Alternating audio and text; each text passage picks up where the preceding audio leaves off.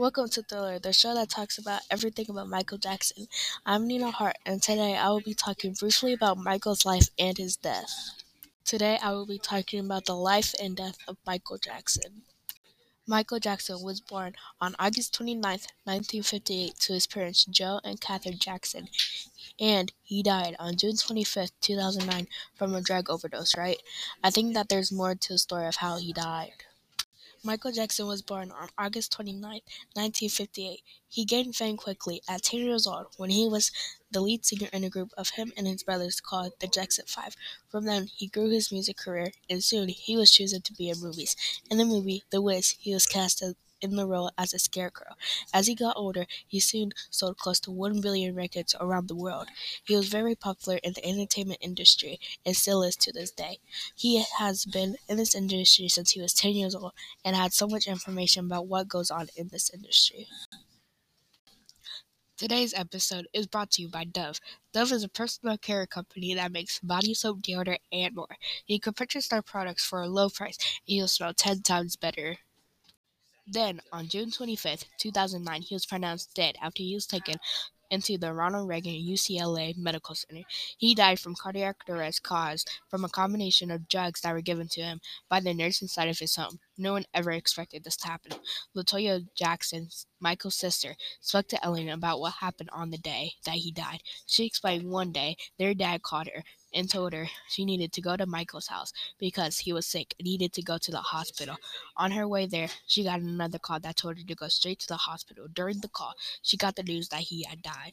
In an interview with Siggy Jackson, Michael's nephew, he explained a lot about Michael Jackson's life and how his death impacted his family. Siggy explained that he thinks that because his uncle was too deep in the industry, that he knew too much about what went on, it was not an accident that he died. He feels as though the nurse that killed him planned to do it in order to keep the secrets of what goes on in the entertainment industry on the down low.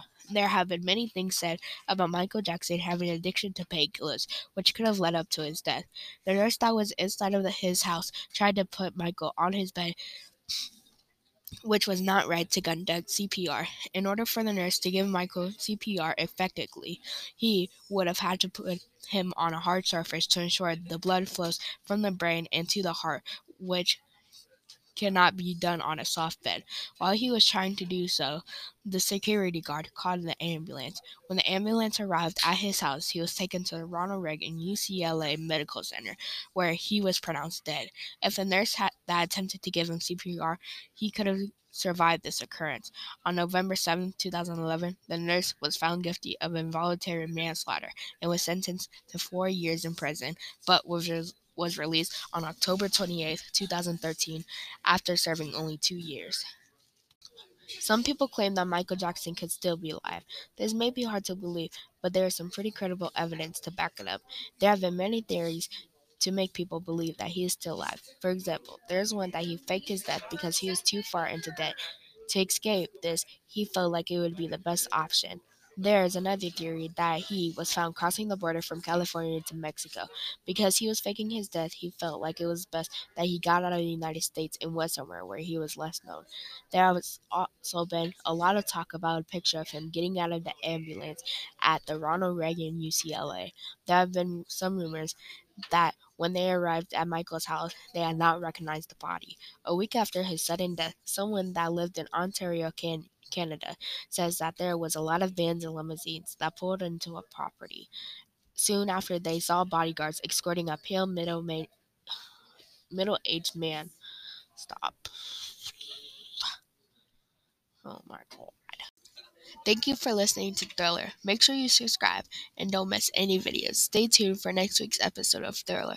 A special thank you to Dove for sponsoring this episode. This is Nina Hart, and always remember that this is Thriller.